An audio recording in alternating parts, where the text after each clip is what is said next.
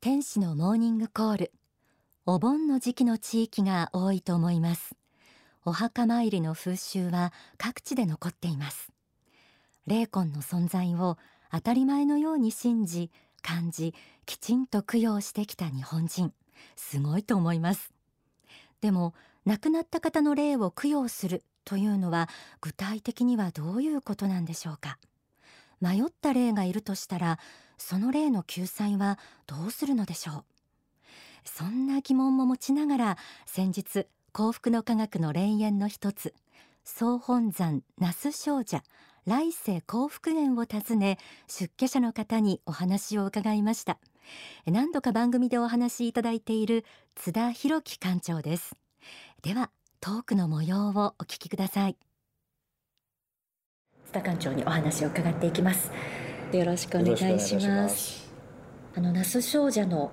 特徴の一つがまあ霊園もあるということで魂の供養あるいは、まあ、よくあるその南海期といった法要などもそうなんですけれども、はい。はい、まあ、その時にこう館長をはじめそれに携わる出家者の皆様が大切にされていることって何でしょうか？大きく3つございます。え一つはまずこの供養の御光慈悲の御光を賜る仏への感謝。これなくして供養は始まりません。すべては仏があって仏が魂を救済してくださる供養の光を流してくださるからこそ供養が成立いたしますのでその仏の偉人力ですね。必ず天国に導いてくださるという確信信じきる心がとても大事です。これが一つ目であります。そして二つ目は亡くなった方個人への思いです。特に納骨法要の時は本当に地上での人生修行を終えられてえー、よく頑張られましたねとお疲れさんでしたというねぎらいの気持ちを出しております、そして生前の人生を振り返ってみてください。そこでもし仏の目から見て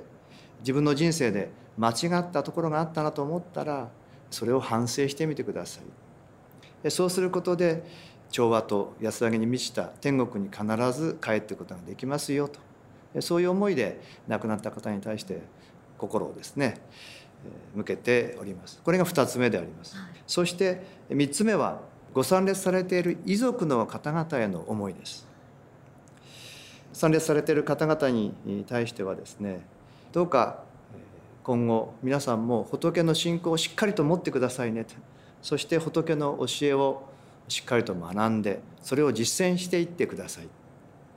そうすることが皆さんが幸福になる道であると同時に実はその皆さんのご精進の心が徳の力となって供養させていただいている方にも届いてまいります。そういったことこれはもう法話の中でお伝えしております。仏への思い亡くなった個人への思いそして遺族の方々への思いこの3つの思いを大切にして供養に当たらせていただいております。なるほど。すごくえー、大切にされている思いが伝わってきたんですけどもうすごく俗っぽい興味で伺ってしまうんですけれども、はい、あの亡くなられた方と対話されたりとかできちゃうんですか、はい、えー、感じることはよくありますね。先日もこんなことがありました。ある方がですね相談に来られましたよく那須少女に修行に来られる50代の男性の信者さんであります。でどうしたんですかって言ったら実は20年前その方のですね一つ下の後輩が亡くなってるとその方の話をちょうどその時奥さんと一緒に来られてましたので奥さんとその方の話をしていたら急に体が重くなってきた、うん、でもう辛くて辛くてしょうがないと。重苦しくてですねこれもしかしたらその20年前に亡くなった後輩が頼ってきてるんでしょうか。で救ってほしくて、私に今もしかしたらついちゃったんでしょうか。っていうことだったんですね。でその話を伺った時にですね明らかにそこにいらっしゃるなというのは感じましたので、えー、私はその相談相手の方にお話をしてるんですけどもその後輩の方にお話しするように、えー、実はお話したんです。そこでとても大変だったねと辛かったでしょうとその方の人生を全面的に受け止める、まあ、そういう気持ちでお話をいたしましたでその時にですねこの後輩の方もしかしたらとてもいい人じゃなかったんですかって聞いたらよくわかりますねということで実は非常に面倒見のいい人だったっていうことなんですね。だから何とかしてあげたかったんだけどねって言われたんですね。でそこでそれだけ素晴らしい方だったら是非ねもう天国に帰っていただきたいから国の科学で供養をされたらとてもいいと思いますよって申し上げたんですね。そしたらその相談相手の先輩の方がですね僕もそう思いますと。是非させていただきますってそう言われたんですね。でその「是非させていただきます」って言われたその瞬間です。相談者の方ですね「はああ軽くなった」と「あ楽になった」ああっておっしゃったんですね。明らかにですね供養させていただきたいと思いを発されたその瞬間にですね実はもう幸福の科学の支援霊団の導きが始まったというふうに私は確信いたしました。その先輩の方がですね供養させていただきたいって思いに感応されてですね実際にもう供養始まる前から救いに入られたんだなと。いうことでその方に頼ってきていた後輩がですねその方から離れてですねでその後供養されたんですね。愛年供養金が受けられました。これついこの前のことです。そんなことがございました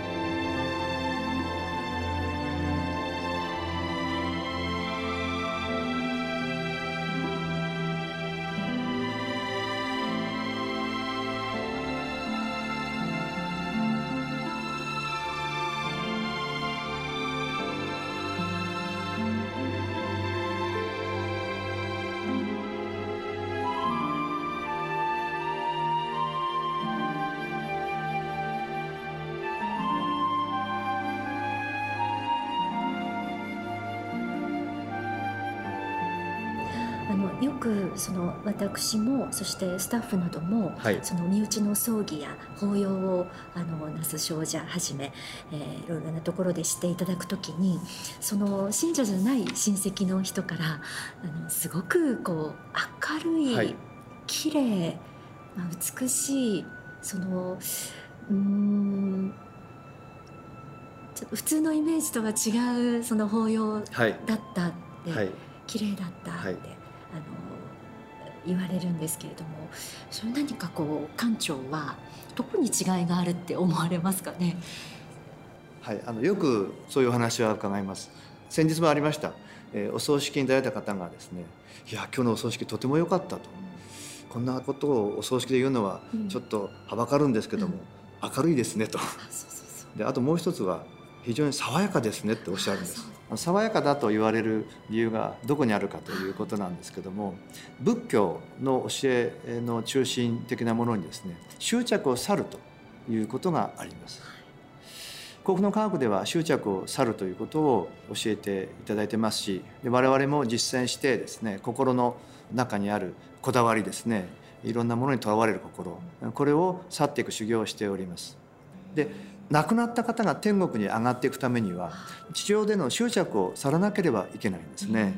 ですから我々の国の科学のお葬式自体が執着を去る儀式になっているんです。だから執着を去った後の爽やかさがお葬式の中に流れている。だから参列者の方が幸福の科学のお葬式はなんか明るくて爽やかですね。明るくてさっぱりとしたそういう気持ちすがすがしい気持ちになるというふうに言われる理由がそこにあります。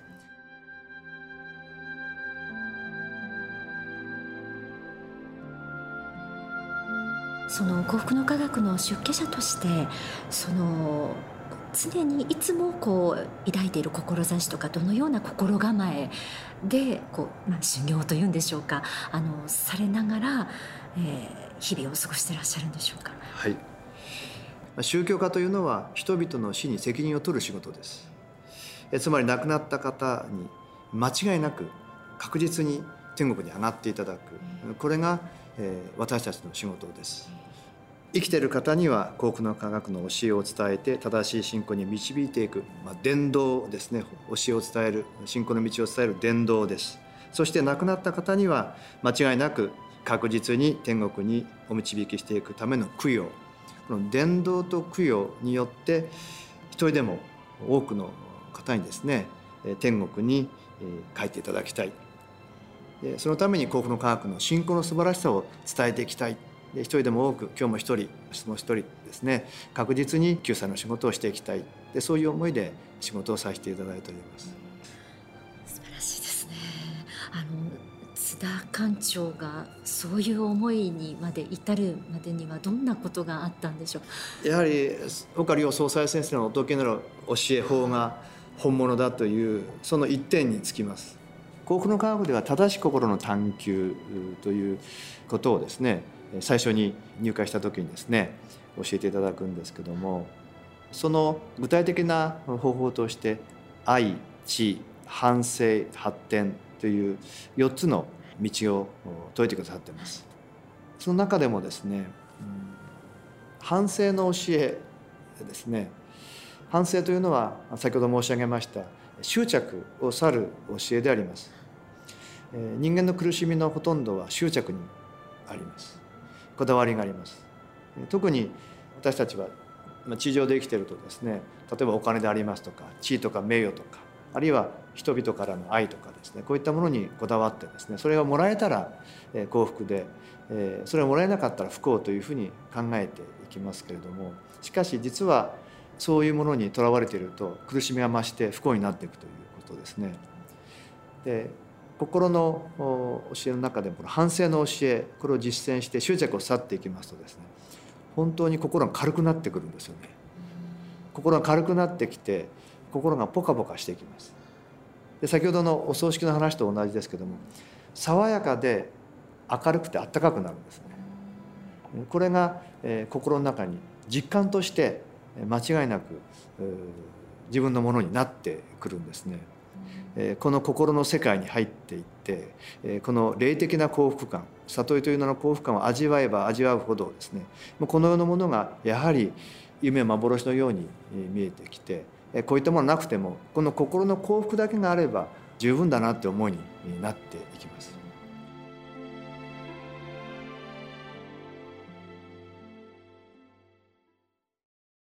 津田館長今ここは広大な敷地の中でいわゆるそのお墓としての建物が3つあって、はい、そのうちの1つ。そうですね。納骨堂ですね。はい、はい。えー、いわゆるお墓ですね。はい、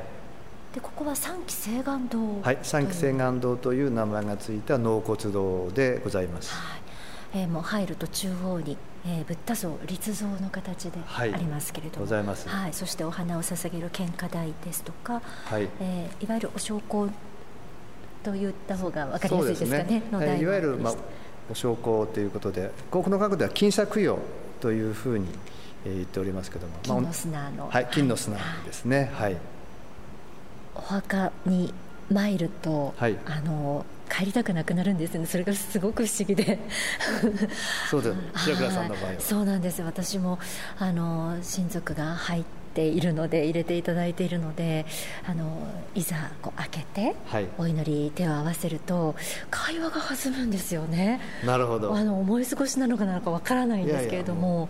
ですごくこう自分も供養している側の自分も安心もするし、うん、あ本当にあの世で安らかに光に包まれて暮らしているんだな魂は本当に生き続けてるんだなということは自然に大げさじゃなくこう実感できるのがこの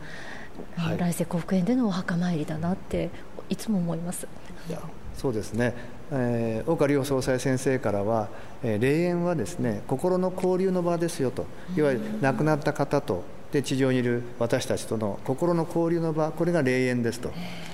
まあ、少女そのものもですね心の交流の場でもありますけれども特に霊園はこういった納骨堂にお墓参りすることによりまして心の交流がですね先祖との間で行うことができるということですね。非常にほのぼのとした、ええね、ええ、ひとときであります、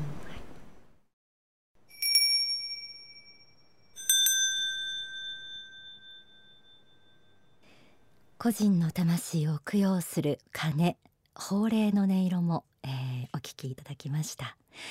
津田さんは供養のお仕事を人々の死に責任を取る仕事と言い切っていらっしゃいましたよね。仏の慈悲の力を信じきる上で、えー、そして個人そして遺族への愛と悟りを深めているというお話そしてそのお姿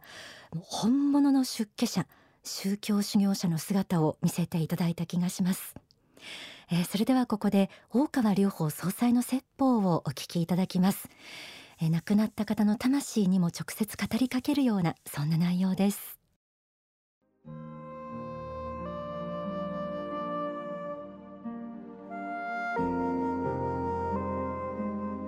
生きてる人間だけでなく亡くなった皆さん方に対しても申し上げておきたいと思いますけれどもこの世はやはり最終的な住みかではないんだということをよく知っていただきたい。そしてこの世を去った世界が本当の世界なんだと。そちらの世界が本当の世界なんだと。本当の世界の中で自分の人生を再設計しなければいけないんだ。心を開いて指導霊機械の天使あるいはお坊さんや天使のような存在がやってくると思いますのでどうか素直に彼らの言葉を聞いてください。嘘や偽りで言ってるわけではありませんので救済の手は伸びているはずです。だからその言葉をあるいは助けを拒絶していたらいつまでたっても苦しみの中から逃れることはできません。だから心を開いてください。この世の世界は本当の世界じゃないんだ。だから執着を捨てなければ幸福になれることはないんだということを知ってください。昔からこれは下脱と言いますけれどもそういうこのように縛られた状態であったんでは本当に心の自由魂の自由は得ることはできませんこの世は本当の世界ではないんだとだから残された人たちは残された人たちでまた人生の再建をなしていかねばなりませんけれどもあなた方はあなた方でまた自分たちの道を開いていく時が来ているんだということです。どうか謙虚になって、真理を学んでみようとしてください。その出発点は、えー、まずは心の原理です。心を回転させて、えー、神仏の方に向けなきゃいけない。この世は仮の世であの世が実在の世界なんだと。今実在の世界に帰ったんだから何ら後悔することはないんだと。そちらの世界で幸福になることが本来の生き方でこの世は魂の修行のために何十年か肉体にをいただいて修行してたんだという価値観を受け入れていただきたいというふうに思います。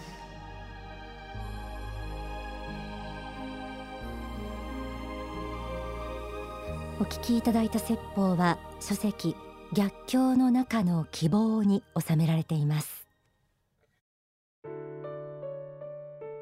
えー、いかがでしたでしょうか？広大な境内地には那須少女のシンボルともいえる大ストゥーパが立っています。えもし余裕があればネットで少女へ行こうと打って検索してみてください。もうまさに那須少女って全体がこう天国桃源郷というものがあるならこういう感じなんだろうなって毎回行くたびに私は思います。那須少女の最寄り駅 JR 那須塩原駅です、えー、詳しくはぜひ本当に少女へ行こう見てみてくださいね。気持ちよくなると思います。